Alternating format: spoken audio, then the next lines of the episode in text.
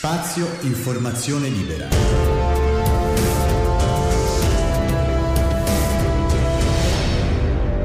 Il podcast.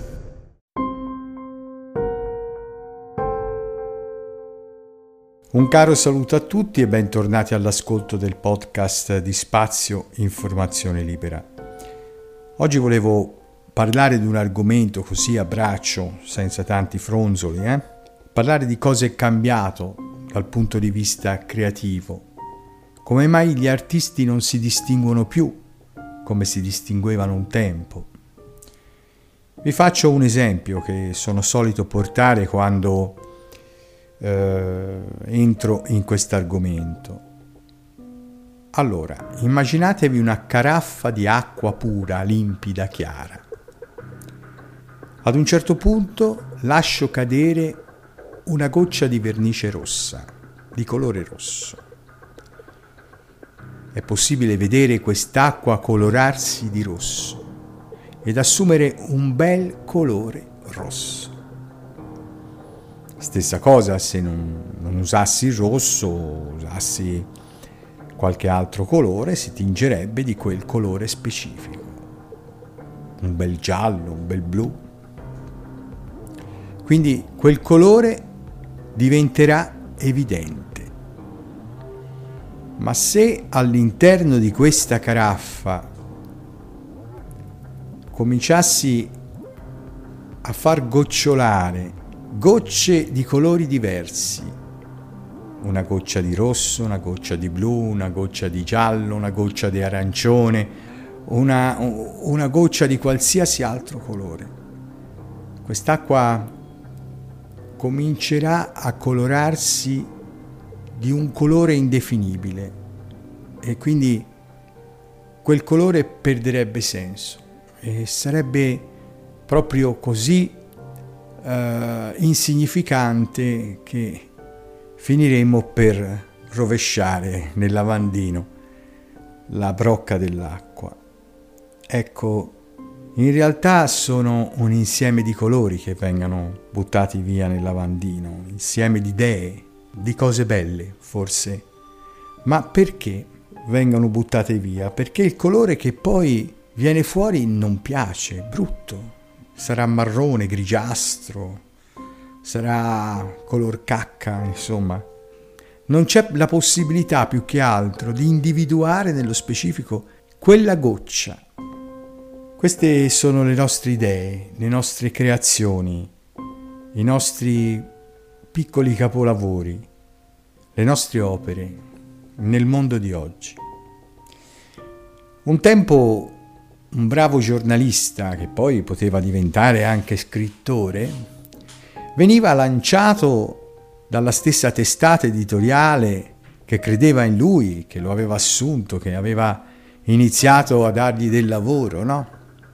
Oppure magari uno scrittore che si rivolgeva ad una casa editrice e ci pensava la casa editrice a renderlo pubblico, a renderlo noto. Adesso purtroppo non è così.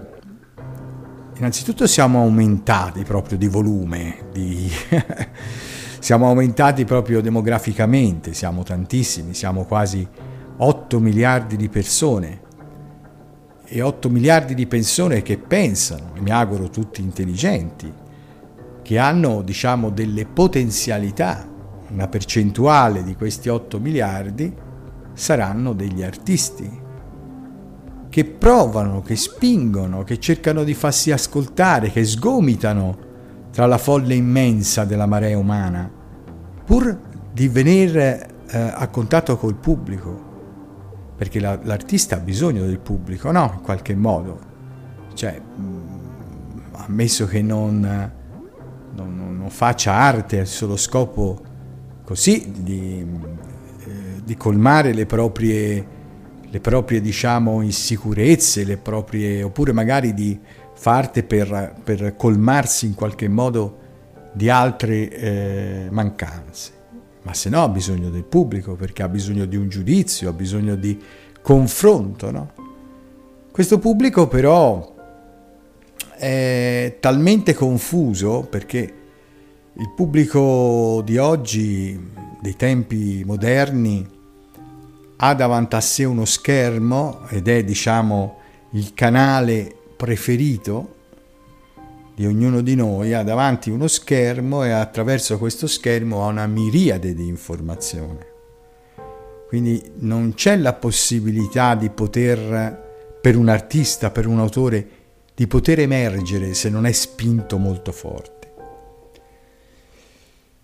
Quindi c'è chi scrive, chi eh, dipinge, chi suona, chi canta, chi fa cinema, chi fa video, getta le proprie creazioni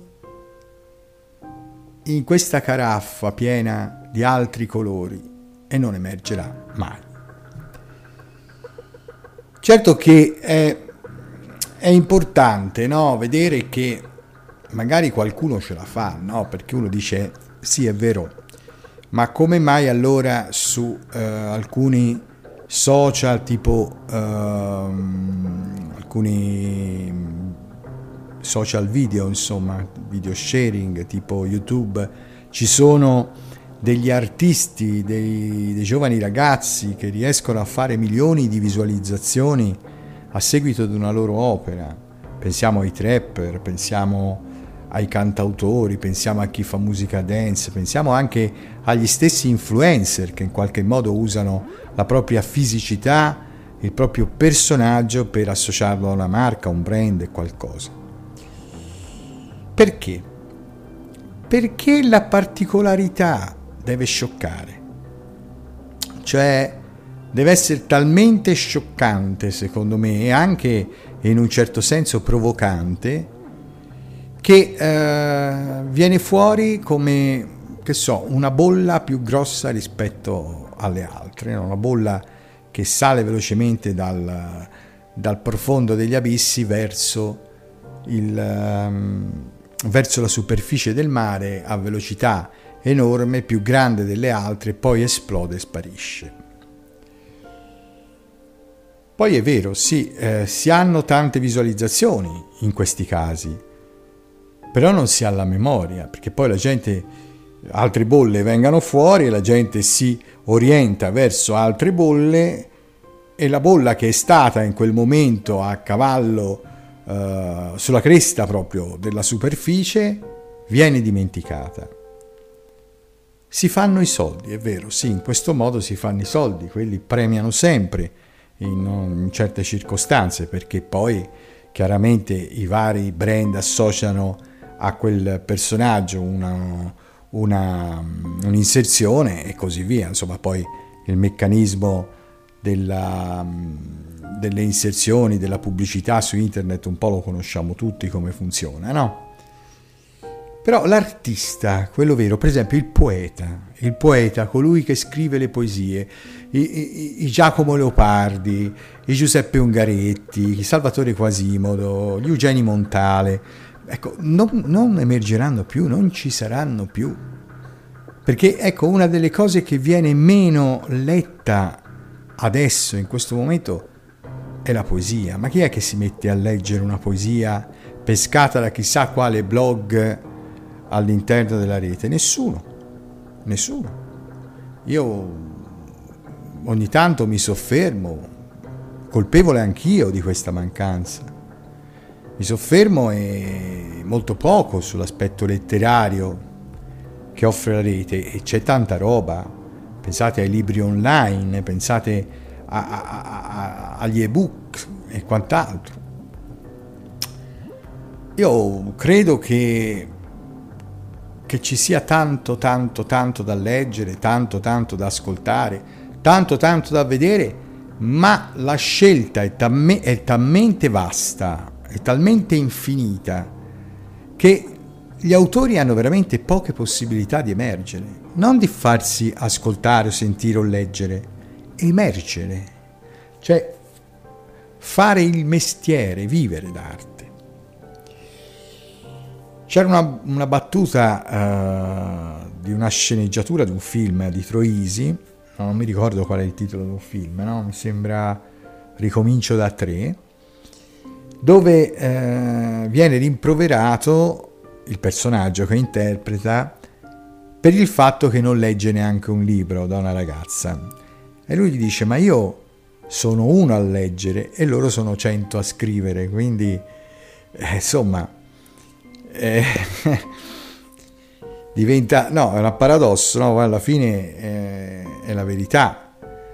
Come faccio a leggere, no? se, se non mi danno neanche il tempo di leggere perché una volta che ho iniziato il primo rigo di un libro sono stati scritti nello stesso momento altri cento libri. È vero, e questo è un paradosso che poi era molto avanti come idea, come... E alla fine è, è proprio questo il problema, cioè non abbiamo il tempo di poter assorbire un'opera, un, un, un piccolo capolavoro, una creazione, non abbiamo il tempo di assorbire che già altre eh, invadono lo spazio dell'informazione.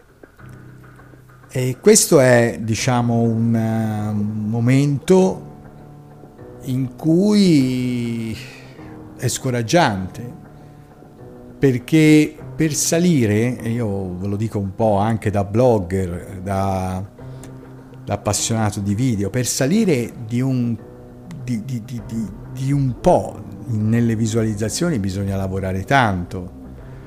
Eh, fortuna che tutto quello che faccio insieme ad Alessandra, per esempio, eh, è pura passione, puro divertimento, quindi come questo, questo, podcast è puro divertimento, perché se uno dovesse far conto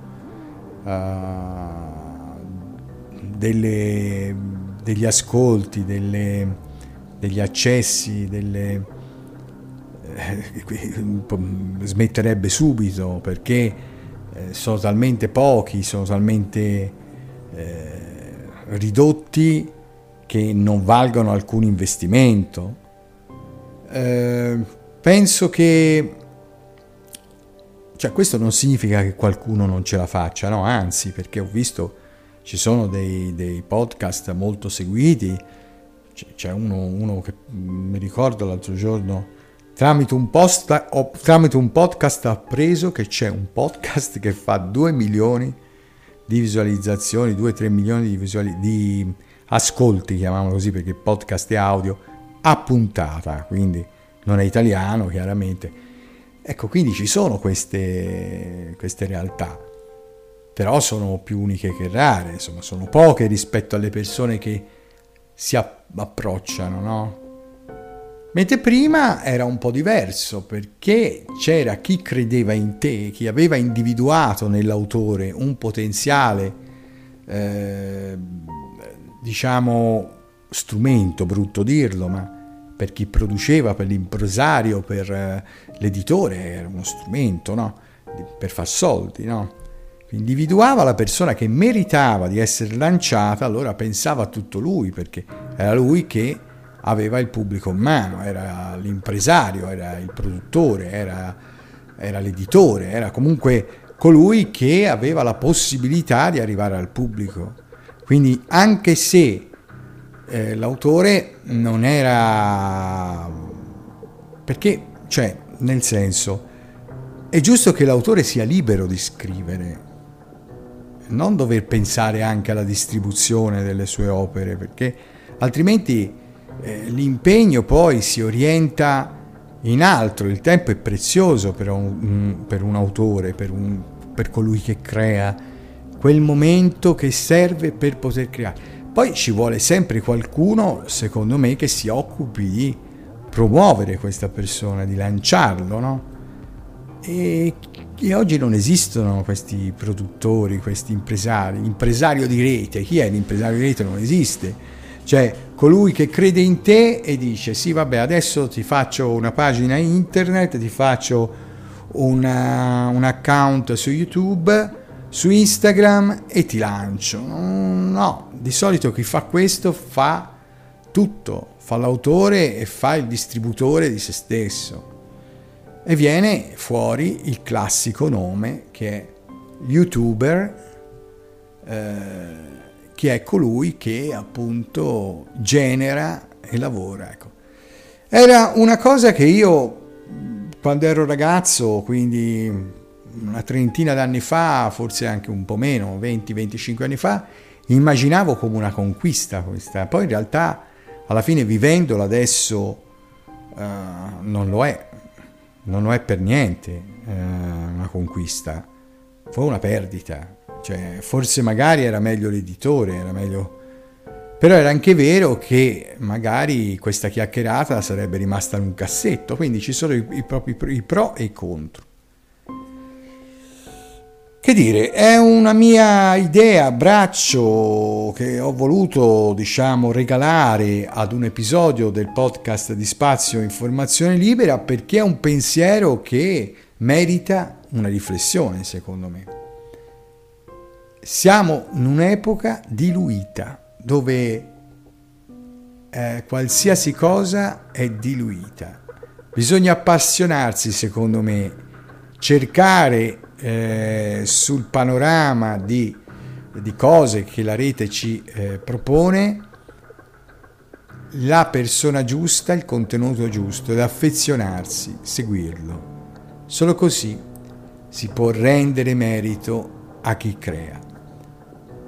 Io per esempio nei miei canali, nei canali anche di spazio e informazione libera, non ho tanto, non abbiamo tanti, tantissimi iscritti, abbiamo quelle persone, il giusto, che hanno un valore per noi grandissimo, perché secondo, secondo noi per ogni ascoltatore equivale, è un campione di tanta gente, ecco, quindi siamo contenti così. E penso che sia doveroso ringraziarli tutti ed invitarli a condividerci il più possibile ed aumentare questa nicchia che a noi fa tanto piacere. Grazie a tutti per l'ascolto. Al prossimo episodio.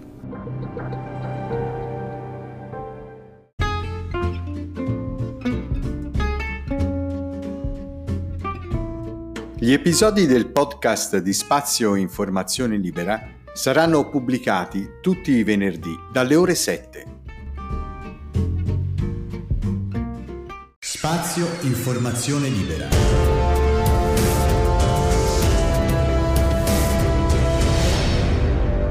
Il podcast